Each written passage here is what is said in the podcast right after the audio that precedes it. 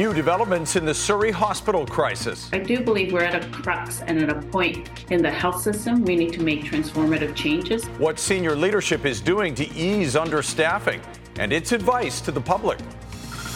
Youth recruits sucked into the gang life with vape sales. It's not just isolated to the lower mainland. The warning for parents and what young people should watch out for. And the launch of the Granville Street Planning Project. I don't think it's an exaggeration to say that bold action is required. How you can help bring the entertainment district back to its former glory. You're watching Global BC. This is Global News Hour at 6. Good evening and thanks for joining us. We'll get to those stories in just a moment, but first we want to start with some breaking news that involves a major police presence in the downtown east side. Take a look. Details are still coming in, but this is what we know. Police have been called out to an incident at Hastings and Columbia Streets. Officers have blocked off Hastings Street between Main and Carroll. So far, there's no word on exactly what has transpired down there and whether or not anyone has been hurt. We do have calls into Vancouver Police for more information, and we'll bring you the latest details as they become available. But right now, major closure on Hastings on the downtown east side. Okay, right now, despite two days of meetings and face to face talks, doctors say don't expect any immediate solutions to the crisis putting patients at risk at Surrey Memorial Hospital. As Kamal Karamali reports, Doctors say there are still no concrete steps to reduce wait times, and they are demanding action. Two days of meetings about the crisis at Surrey Memorial Hospital are over. Disappointment, frustration, disillusionment, maybe. A special health summit Tuesday, followed by closed door meetings between the health minister and doctors from various fields. The morale has kind of gone down. Dr. Claudine Storness-Bliss, one of 36 medical professionals at the hospital, raising a multitude of resource issues at the birthing unit. The hospital's ER physicians have also spoken out. Now, after the meetings with healthcare leaders, they've put together a list of problems and solutions, but so far, no action. There was no commitment to invest in capital for redevelopment for Surrey in general and particularly the family birthing unit. I plan on working a long career, and after yesterday, I don't see it happening in my lifetime. But the head of Fraser Health had a different take. She says the meetings have been a success. There has already been a huge list of activities underway, expanding internal medicine beds in Surrey, expanding um, uh, reassessment codes for emergency departments, in an internal memo to staff obtained by Global News, Dr. Lee says, yet amidst the tumultuous sea of news reports, it is hard not to feel a pang of disheartenment. Personal commitments are called into question, and individuals face baseless attacks and threats. Sometimes there's attack on individuals on the ground that we were hearing about inside the system and also about how it feels like sometimes internally there's conflicts and that can be really hurtful. Health Minister Adrian Dix declining Global News' request for an interview Thursday, but has said in the past that hiring hospitalists is held up because of contract negotiations. And despite two days of requests, Fraser Health's board chair, Jim Sinclair, has not been made available to Global News for an interview. The needle is moving a bit, just not nearly fast enough. Doctors say unless progress is made, patients and their loved ones will have to be prepared not only to advocate for better care, but become caretakers in the hospital. Kamal Karamali, Global News. Today, BC's minimum wage bumped up to become one of the highest in the country. The move is being welcomed by the province's lowest wage earners. But as Janet Brown reports, businesses say at least some of that cost will have to be passed on to consumers. The minimum wage going up $1.10 an hour will even be impacting golfers here at Morgan Creek in South Surrey. We try to manage our business and keep our customers happy, but we are raising prices. 20 more minutes? Yeah. He says every part of the golf course, green fees and restaurant prices will be impacted. Probably about a third of our uh, wages, maybe a little bit more, are based on minimum wage. Um, college students, people putting themselves through school. Uh, and so it's affecting our payroll in a, in a dramatic way.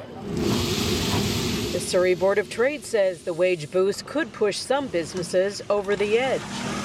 They're working on very thin profit margins. They're going to have to take a look at their whole business model if they aren't already. Over the last five years, the minimum wage has gone up nearly $3 an hour, from $13.85 in 2019 to now $16.75. I think it's great because rent's increasing, everything's increasing. People need to pay bills. We need to live. As I'm a student, it's so difficult to me to pay my rents, my grocery in minimum wage. It's going to be hard for small businesses, but for the lower end workers, I mean, it's going to be a real help to them. The BC Federation of Labor says increasing the minimum wage ensures lower income earners don't fall behind. We know that when BC's lowest paid workers get a raise, it helps everyone. That money goes back into community, uh, it goes back into the grocery stores and into the corner stores and the mom and pop shops all over the community. Back at the golf course, they say there is a limit to how high they can increase prices. There's a tipping point coming, and uh, so we're concerned about that, which is why we're we're not passing all the costs to the consumer. We're trying to keep people happy. We've got about 20 people that come in. Yeah. For now, it is busy on the links, but the question is, for how long? Janet Brown, Global News. A warning tonight for young people and parents. Gangs are trying to recruit high school students to work for them. Kylie Stanton has more on the tactics that get teens sucked into a life of crime. There's just one month to go before school lets out for the summer, but parents are anything but relaxed after being notified of some disturbing activity taking place in Greater Victoria schools. There's different levels of gangs, and these the types of gangs that we're seeing here do significant crime. They have motives, they have agendas, and the harm that's created is significant. On Wednesday, a letter was sent out to all families in the Greater Victoria School District to make parents aware of the issue, saying youth are, quote, engaging in activities that may lead to potential gang involvement. It can be as simple as uh, someone selling something, uh, be it a vape or high end clothing. Uh, for somebody else. And what happens then is this person then becomes indebted to someone that's higher higher up or engaged in the gang lifestyle. All these devices here, these are all individual vapes. This bust back in March, where police seized $100,000 in vaping products being sold in local schools, is evidence of the activity. That work, however, may now be in jeopardy. Just one day after sending out the letter, the Greater Victoria School Board voted unanimously to scrap the School Police Liaison Officer program the board did determine that the SPLO program doesn't meet the needs of our students at this point. So, you know, purely coincidental that um, a letter providing some information for parents went out um, the day before the the scheduled board uh, meeting to make the decision about the program. The board says it fully acknowledges the role police play in terms of school lockdown drills, critical incidents, and emergencies. But when it comes to gang recruitment, police will continue to play that role and to feedback information that's relevant to student safety, and, and that won't change. What this decision does is revert this from a proactive approach to a reactive approach. And it takes effect immediately meaning there will be only one month to assess the impact on students at risk of recruitment and the problem as a whole. Kylie Stanton, Global News. Charges have now been laid in connection with a shooting in New Westminster almost two months ago. Around noon, April 18th, the man opened fire on a group of people in the 700 block of Carnarvon Street. One man was hurt. Two suspects were arrested at Royal Columbian Hospital. 55 year old James Christopher Cheeseman is now accused of pointing a prohibited firearm that had its serial number altered. Investigators believe the shooting was targeted but not connected to the BC gang conflict. A bus driver who drove drunk from Whistler all the way to West Vancouver last summer has been fined and banned from driving for a year. As Catherine Urquhart reports, the judge had some harsh words for the man who endangered passengers' lives but took into account his effort to rehabilitate himself. Outside North Vancouver Provincial Court, 66 year old Craig Randall arrives for his court date on drunk driving charges. In August of last year, he was driving an Epic Rides bus from Whistler when one of the passengers called 911 saying Randall was driving erratically. West Vancouver police pulled him over on the highway near the 15th Street exit. it's a very serious incident, and we commend the one passenger who did decide to call the police because things could have gone sideways. And uh, you know there are lots of people who travel along these highways, and the fact that the bus got from Whistler all the way into West Vancouver is very concerning.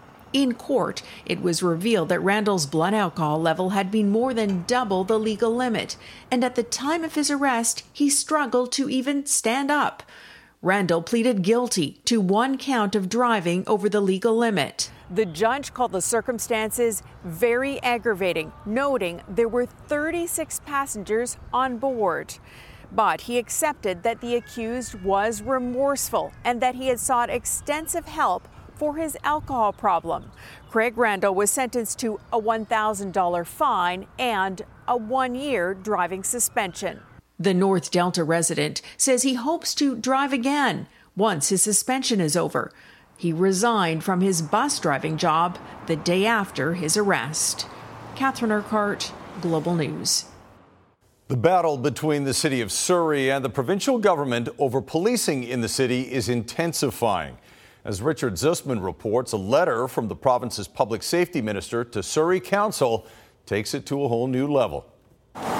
It's another turn in the long drawn out saga about the future of policing in Surrey. Everybody wants uh, this issue resolved. The people of Surrey certainly want it resolved. Solicitor General Mike Farnworth sending this letter Thursday to Mayor Brenda Locke and Surrey Council. I am gravely concerned the Council may proceed without considering all relevant information available, reads the letter. Just over half of the City Council has signed and provided the confidentiality agreement to the province. Surrey's mayor, not impressed. You know, he could call. He has not called me since this has happened. And while the province would like Surrey to move forward with the Surrey Police Service, it's ultimately the city's decision. Locke and a majority of council have dug in keeping the RCMP. I will not be intimidated or bullied by uh, a solicitor general that wants us to jump to his timeline. One of the mayor's political opponents, Linda Annis, has signed the NDA. The mayor is indicating that each and every month that we delay, it's costing the taxpayers of Surrey $8 million. Uh, she said that numerous times, and I think we need to get on and make a decision. For now, the province won't impose a deadline on Surrey, but there is an acknowledgement there is urgency here. And if they don't do that, then obviously um, I would have to take that into consideration as to what uh, potential next steps might be. If Surrey does not capitulate and, and, and accept his offer, then he has to make the decision himself and then impose it on him. The province also doubling down on financial support. I am also formally confirming that the provincial government is prepared to provide up to $150 million to the city to assist in completing the transition to the Surrey Police Service but there will be no money for continuing on with the RCMP. We do not need uh, to change the police departments. We do need $150 million, though, for schools. I can tell you for sure. We need $150 million to go into our healthcare system. The signs of a mayor, letter or no letter, not willing to back down. Richard Zussman, Global News, Victoria. Vancouver City Council is hoping to make iconic Granville Street a desirable downtown destination once again. The entertainment district has been in decline for years now, but now the city wants to bring it back to life and it's seeking the public's input. Julie Nolan is joining us now with more on how they hope to make it a vibrant place once again, Julie, while preserving some of that unique character. Yeah, Chris, the Granville District has seen better days. Now, it used to be the safe and energetic stretch of the downtown core, and now the City of Vancouver wants your input on how to bring that back in the coming years. It's part of a public engagement campaign from various stakeholders, and specifically, the city wants to figure out how to preserve those unique characteristics of the district while figuring out new opportunities for things like entertainment, retail, and tourism. By cleaning up the area, the hope is that the city can leave behind some of its gritty past and build a solid future. The street has undeniably suffered in numerous setbacks in recent years, and I don't think it's an exaggeration to say that bold action is required to get the street back on track. At its best, our entertainment district completes the cultural fabric of this amazing city. It's impossible to overstate the importance of true human connection, whether sharing an experience around music, food, drink, visual art, or just walking a vibrant street alive with electricity and potential. That potential will be gathered through public input, such as in person tours or workshops, as well as online surveys on the city's website offered in various languages. And those findings will be presented to Council in the fall or winter of 2024. Back to you, Chris. Julie, thanks very much. It looks so calm and peaceful down there behind you right now. I know it's going to change over the next few hours here. Enjoy the evening. All right, it's another incentive to leave your car at home and take an e bike instead. The province launches a new incentive program handing out millions of dollars in rebates. It's so popular, it crashed the website. How to qualify next on the News Hour. The technical glitch that had thousands of air passengers scrambling to change their plans. Coming up on the News Hour.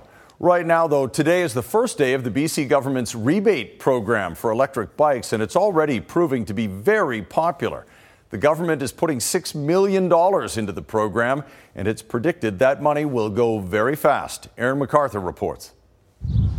E bikes boxed and ready to go.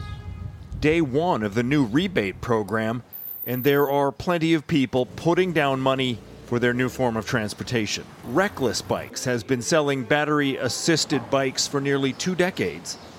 Seeing the government make them more affordable is a win for consumers and for the bike shop. I think if you're lower income, it, it would make a difference. Uh, the cost of ownership of an e bike is very, very small compared to any other type of transportation. The government announced last week a rebate program that will make e bikes more affordable. People over 19 who have a net income of less than $39,000 a year can qualify for $1,400 in rebates on a $2,000 bike. As income goes up, the rebate goes down to just $350 for people taking home more than $51,000 a year. More than 1,600 applications were submitted in the first 30 minutes. Demand was so high, the website crashed. I don't think we underestimated it, but perhaps we need to work on our uh, technology infrastructure a little bit. Some have been critical of the income requirement. The means testing is set considerably lower than for people buying zero emission vehicles. I think it's really important. I really do. I think that they they should provide it for everyone. The government says the program will be reviewed. We're constantly reviewing these programs to ensure that they have the funds they need and that uh, they are accessible. The government set aside $6 million for the program to help fund an estimated 9,000 purchases. But it appears the money might already be gone. As of now, if you try to apply on the government website, you're put on a wait list. Aaron McArthur, Global News. Well, if you have to take the car, but you drive less than 10,000 kilometers per year, you're eligible to save money from ICBC. Drivers with policies effective today or later could save between 5 to 15 percent on their ICBC optional coverage. Drive less, save more is how it works. ICBC says to get the discount, you need to provide a photo of your odometer reading the next time you renew or purchase a new ICBC policy. A renewed effort to protect an iconic species, celebrating Wild Salmon Day with new hopes to revive stocks across the province. Plus, the biggest part of my success is I'm willing to share what has happened to me. The inspiring journey of Indigenous entrepreneur Stephen Stark, who walked a long way back from childhood trauma to build a successful business. On this BC Salmon Day, there are renewed efforts to help save the iconic species. Millions of dollars spent to restore habitat and rehabilitate fish stocks. And as Paul Johnson reports, it will be First Nations leading the way. Salmon isn't just simply a menu choice for our people, it is who we are. To put that statement into perspective, it's worth pointing out there are 100 First Nations communities who rely on Fraser River bound wild salmon alone. Add in the rest of BC's rivers, and you understand why First Nations wanted to talk about their decline on BC Wild Salmon Day. It is without question that the Pacific salmon of British Columbia are in dire straits. One of the top concerns for the First Nation Wild Salmon Alliance is the presence of open net fish farms in migration routes. Well, the federal government announced its intention to phase out such farms in places like the Discovery Islands. They want to ensure Ottawa keeps its promise and in a timely fashion. Though losing the farms costs BC jobs. In Surrey alone, hundreds of jobs are threatened in the businesses that support fish farms there. But wild salmon advocates say in the face of threats like climate change, we need to eliminate the threats we can directly control. We also know that 86% of British Columbians rank Pacific salmon, saving them and protecting them as their top environmental concern. At a news conference Thursday, the provincial government announced a new funding package of more than $17 million for First Nations and the Pacific Salmon Foundation. Some of that money will pay for habitat restoration projects, which scientists increasingly say are among the most effective things British Columbians can do now to preserve and enhance wild salmon. Our government understands wild salmon are a foundation species, and for too long, governments have ignored their decline and the cascading effects that this has had on animals and people across the coast. Paul Johnson, Global News. June is National Indigenous History Month, and tonight, the inspiring story of a successful business leader who overcame huge odds and a crushing addiction to start not one, but several successful companies. Stephen Stark has a superhero name, and it took incredible strength for him to overcome the trauma of an abusive childhood. I met up with the award winning entrepreneur to find out how his First Nations culture helps him thrive. It's been a wild ride for Stephen Stark, owner of Tsawwassen Shuttles Incorporated. Well, this is our very first school bus that we ended up getting. His fleet of buses carries hundreds of school children and workers all over the lower mainland from Tsawwassen First Nation. It's allowed him to build his ocean view dream home here. But he wasn't always this connected to his community. Life started rough. Stark was born legally deaf. I had to undergo reconstructive eardrum surgery when I was in grade four. And that was the first time I was able to hear clearly, finally. And uh, it put me well behind all my peers in reading and writing and social skills. Stark survived physical and sexual abuse. His family moved all over North America while his stepfather chased gold as a prospector. I was displaced every single time and, and you know, kind of de-inflated. And so I was getting into more and more trouble. I was being more defiant and uh, lashing out more. Eventually, his parents kicked him out of the house in Colorado at the age of 15. And with a one way bus ticket back to Vancouver, Stark met his birth father, an alcoholic and drug user. I knew I was Indigenous, but I just didn't know where from. And then I moved here shortly after meeting him and within a few weeks, I was smoking crack with them. For four years, Stark lived on the street and eventually ended up back on Tsawwassen lands at a one time drug house that we've agreed not to show because it can be triggering for others who suffered here. It's just down the road from his home, a constant reminder of what he had to overcome. I'd smoke crack every single day for two years straight, uh, waiting for, waiting to die.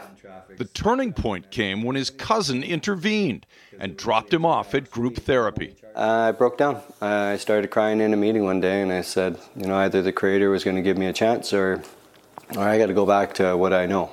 At that meeting was Tsawwassen Chief Ken Baird, a man Stark credits with saving his life. As long as you live with me, he said, uh, give me $200 uh, a month for food help me with chores with the kids, help me around the house when I tell you, and as long as you live here, he said, go to two meetings every day. The two started crabbing together, the first real entrepreneurial effort for Stark that allowed him to buy those first buses.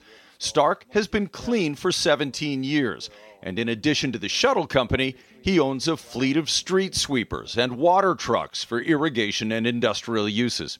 He's one of the largest employers for the Tsawwassen First Nation. Stark is a family man with four children and credits his First Nation roots for supporting him through recovery. You know, the biggest part of my success is I'm willing to share what has happened to me. That I'm not ashamed about my sexual abuse that has happened, my physical abuse that has happened, that I know that perseverance overcomes everything if you want to keep moving forward, but you can't get help if you don't say it. Stephen Stark is the subject of a documentary that's coming up as well, and I'll tweet out the link to more information on that after the program. More chaos for Air Canada passengers. I feel like I'm living out the song Hotel California. I can check in, but I can't check out. Why flights across the country were delayed or canceled today. Also, BC Ferries make some big changes to give you more options to get to Vancouver Island, how it could improve safety and efficiency. Air Canada spent a lot of time in crisis mode today dealing with countrywide delays and cancellations. The airline blames a technical issue that has now stabilized, but as Sarah Offin reports, the fallout continues. I feel like I'm living out the song Hotel California. I can check in, but I can't check out. They came for what they thought would be a short stay in Calgary, a family wedding, and what should be a Wednesday return home on Air Canada. But this was something they didn't plan on. We've been bumped to three flights. Even by the third flight, Mark Sarver has little certainty about flying or even boarding. I thought I had everything set up. I have email confirmation for a seat and everything. I'm here at the airport. I'm being told I'm on standby. Others were kept in limbo for hours on the tarmac. Another 30 minutes passes, we get an update, no progress. Starting to get hot in the plane. Air Canada attributes the problem to challenges during upgrades of its communicator system, used to communicate with aircraft and monitor operational performance. It's the same system that caused delays a week ago, but Air Canada says an unrelated issue. The question now whether the delays qualify for compensation between a delay of three to six hours, it's uh, $400. Six to nine hours, it's $700. And over nine hours is $1,000. But as far as today, we've been told it's So there's no compensation. Passengers say they were told the delays were beyond the airline's control, disqualifying the need for payments. Air Canada tells Global News it deals with customers directly because each case is different, but the policy is to always abide by the requirements of air passenger protection rights. It also says it is offering a flexible policy for those who wish to change their travel plans at no cost, something passengers say was challenging challenging. We try to call the 800 number. That's like, they said they can't help us. We have to show up to the airport. So we're here about four hours before the flight trying to fix this up. The ordeal leaving many wary, carefully considering their future travel options. Even though Calgary is a beautiful place, don't get me wrong, beautiful place, but I really like to go back home. Sarah Offin, Global News. Well, if you have plans to travel between Metro Vancouver and Central Vancouver Island this summer, BC Ferries wants you to consider going via Tsawwassen rather than Horseshoe Bay. Starting June 25th, a vessel is being moved from the Horseshoe Bay Departure Bay route to the Tsawwassen Duke Point route. BC Ferries says it's because the Tsawwassen terminal has a lot more capacity. Incentives are being offered to encourage travelers to pick the more southern route Reservation space is being increased and more saver fares are being offered. Between June 25th and September 4th, only two BC Ferries vessels will run on the route between West Vancouver and Nanaimo. Vancouver Council has now approved suspending the city's indoor smoking ban for supervised consumption sites. According to the BC Coroner Service, inhalation is the most common method of drug use in situations where someone died from a fatal overdose. The BC Centre for Excellence in HIV/AIDS wants to set up six indoor inhalation booths at its supervised consumption site in an effort to save lives. The bylaw suspension will run as a two year pilot. Indoor inhalation services must also receive approval from Health Canada and meet WorkSafe BC requirements. Just ahead, the tough conditions exhausted firefighters are up against in Nova Scotia. In an unprecedented wildfire season, the new resources being brought in to help. Plus, now after the injury, I have a personal understanding of the impact of research. The path back from brain injury. The student researcher moving mountains to help other patients just like him. Coming up later. From around the world are being brought in to help Nova Scotia's unusually quick start to wildfire season. The relief comes as teams near Halifax are entering their fifth full day of fighting a fire which forced the evacuation of thousands of people. There's only one word I've been using, and it's apocalyptic. A moment of reflection by crews as they enter day five of fighting a blaze near Halifax. Despite setting some containment lines, Thursday was expected to be tough with high temperatures, low humidity, and quick winds moving around the wildfire. Because we have this 50% does not mean we are out of the woods. We are still in a very dangerous situation. We're going to continue to monitor things, and if we have to knock things back on a containment percentage, then that's what we're going to do. Tough conditions Thursday might be eased for Friday with rain in the forecast, and Mother Nature isn't the only one offering support. Help from the Canadian Armed Forces and fire crews from across the country, as well as the U.S. and Costa Rica, are expected to be on site shortly. We are stretched, but we are holding with regard to resources. Those resources coming to help as Nova Scotia is also fighting the largest wildfire in its history. Provincial officials say the blaze in Barrington Lake has reached around 200 square kilometers, which, for context, is nearly the size of Pickering, Ontario. 11 water bombers are hitting uh, the Shelburne and Barrington areas. Six more water bombers are on the way from Montana.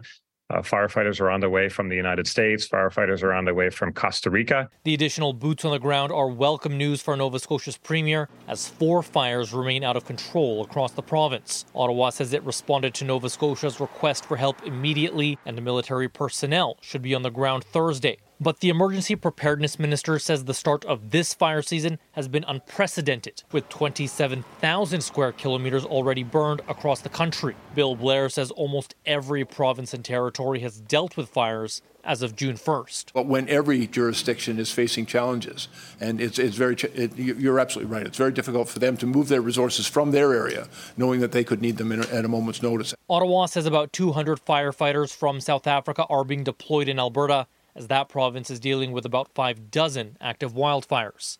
Kyle Benning, Global News. Seems like both coasts experiencing some of those uh, warm, even hot extremes, Christy. Yeah, you know, the Environment Canada stats just came out today, and we've been talking about how dry it was through the month of May. But what was actually most interesting with the stats that came out was how hot it was. Look at this. So these are the ranks in terms of the record heat. So all the ones you see here indicate that it was the uh, sorry, warmest May on record. Vancouver was the second warmest May on record, and even along the North Coast, it was within the top 10. That's quite exceptional indeed. And we know that that heat was experienced through Alberta, Saskatchewan as well. So, really, all of Western Canada very hot. Looking at the drought, I mean, we've been talking about the fact that we have a precipitation deficit for months now. We have right through the last year, basically. May was no different. Majority of BC was drier than normal. Just highlighting a few. Abbotsford Abbotsford and Smithers ranked fifth driest, and Vancouver, even with only our 16 millimeters of rain, we ranked as the ninth driest on record. It was really the heat that was more exceptional. Nonetheless, we're going to see heat once again. So over the weekend, and particularly next week, we're talking about 30 degree weather uh, as we uh, for, for areas away from the water. And this is not necessarily, it could be approaching record heat, but it's a good 5 to 10 degrees above seasonal, and that will be the case in through the interior regions. We're talking talking about low to mid 30s. Quick heads up, we do have a risk of thunderstorms from the North Coast region through the central interior and along the eastern side, the Rocky Mountain regions for tomorrow. Otherwise, you can expect it to be hot. It's just a few isolated showers or thunderstorms. Uh, for the North Coast region, though, you are expecting a few showers. But look at that 29 degrees for Kamloops. We're expecting 21 in Nanaimo. We are going to see temperatures climb as we head into the weekend, but the real heat will be experienced Monday, Tuesday. Tuesday and Wednesday of next week. Tonight's Centra Windows weather window I absolutely love. Courtney sent us this. This is Henry and Lewis, and it was their first day of strawberry picking. She's quite excited, and so are they. Look at the little guy's uh, mouth, all covered in strawberries there. Red lips and cheeks for sure from strawberry yeah. juice.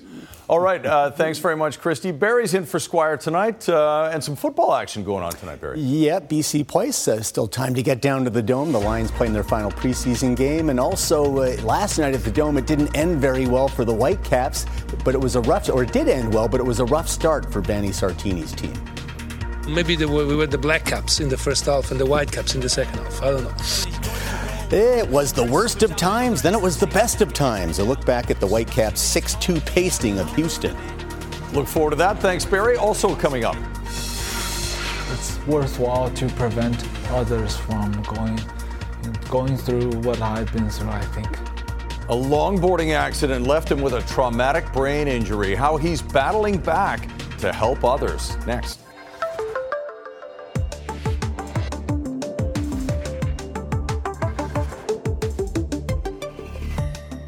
All right, Barry's got sports ready to go, and uh, CFL season's coming up quick. Yeah, it is. Just a week away, and they'll be playing for keeps. But mm-hmm. still, uh, thanks, Chris. One more final tune-up tonight for the Lions at BC Place against the Stampeders. 7:30 start, so uh, still some time to get over there if you're in town. Vernon Adams Jr.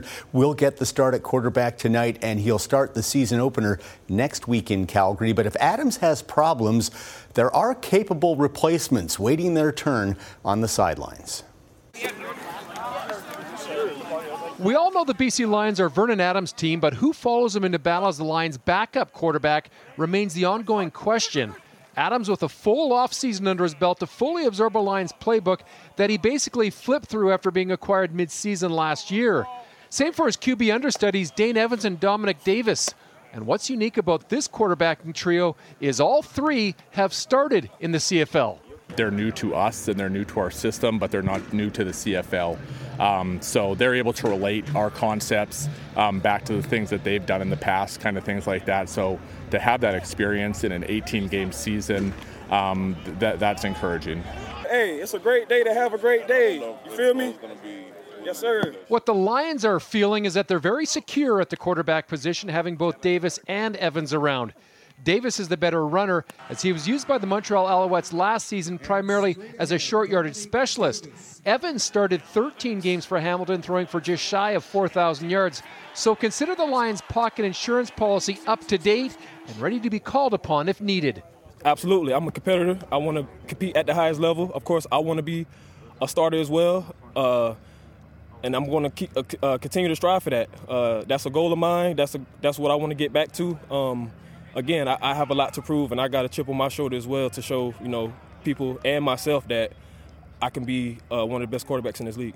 Um, I think we're just guys that have been products of where we've been in the past and done what we've been asked to do. And I think people have asked us to do different things, and I think here we're kind of asked to all do the same thing. So I think it'll look more like similar and not so much like this guy does this, this guy does this, and this guy does that. Um, I think we all carry ourselves as starters. Um, we all definitely understand and respect, though, that VA is the guy.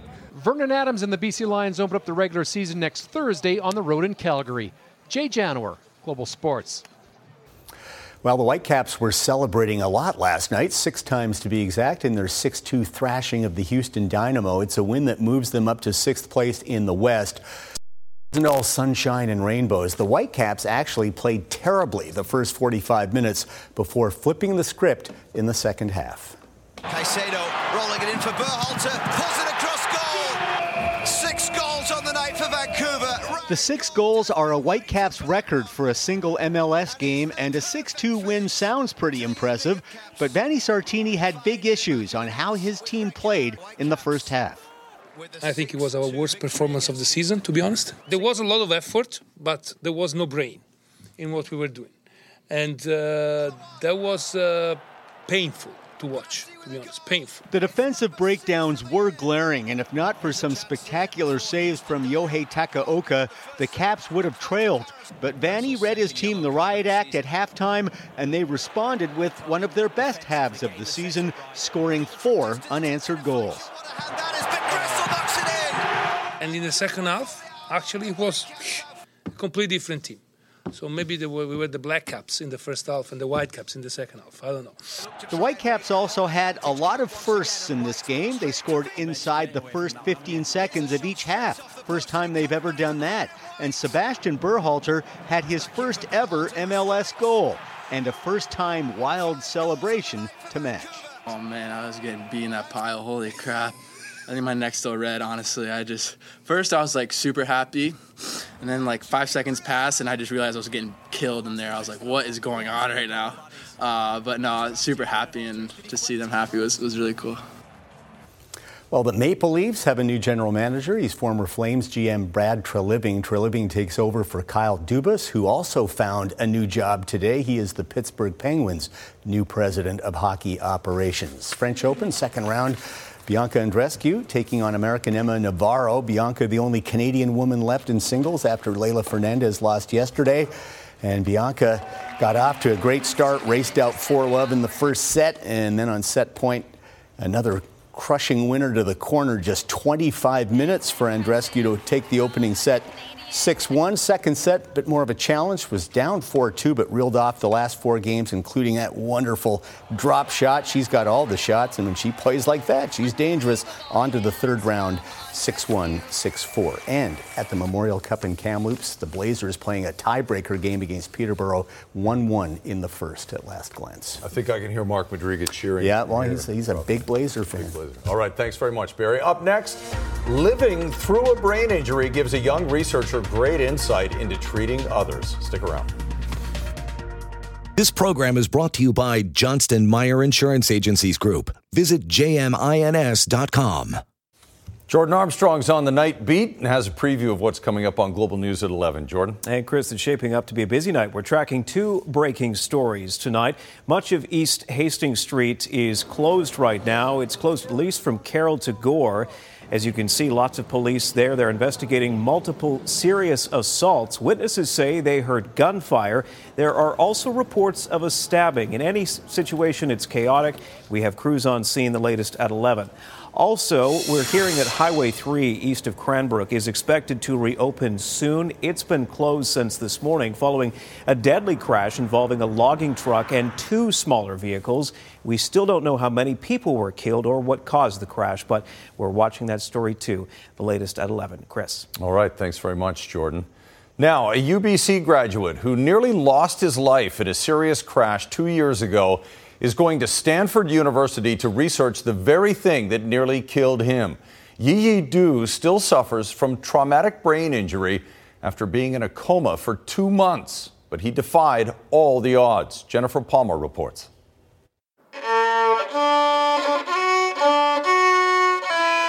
Twenty-four-year-old Yi Yi Du is learning how to play the violin.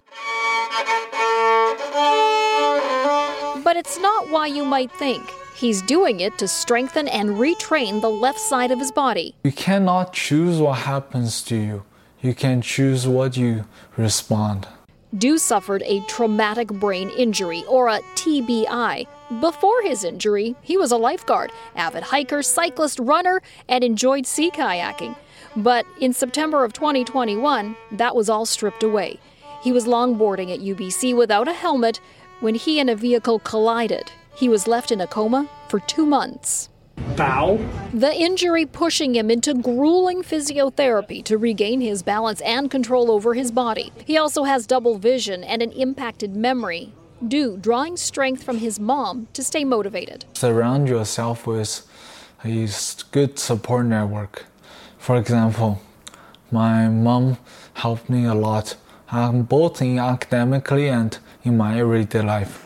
At UBC, Du focused on mechanical engineering, wanting to work on rockets, but in his second year, he shifted to a biomedical focus. Ironically, my undergraduate research is specifically focused on traumatic brain injury. And from the accident, I, all my injuries was only to in the brain. Yeah. Through the pain and frustration, Du did what seemed impossible. He graduated from UBC. I did not think I would be here today. Even this start of this January, I did not think I would be able to finish my degree. Du's next chapter to help others with brain injuries. He's off to Stanford to get a PhD and design medical products. I know that this change will be significant, but it will also impact a lot of people if I do well with my research.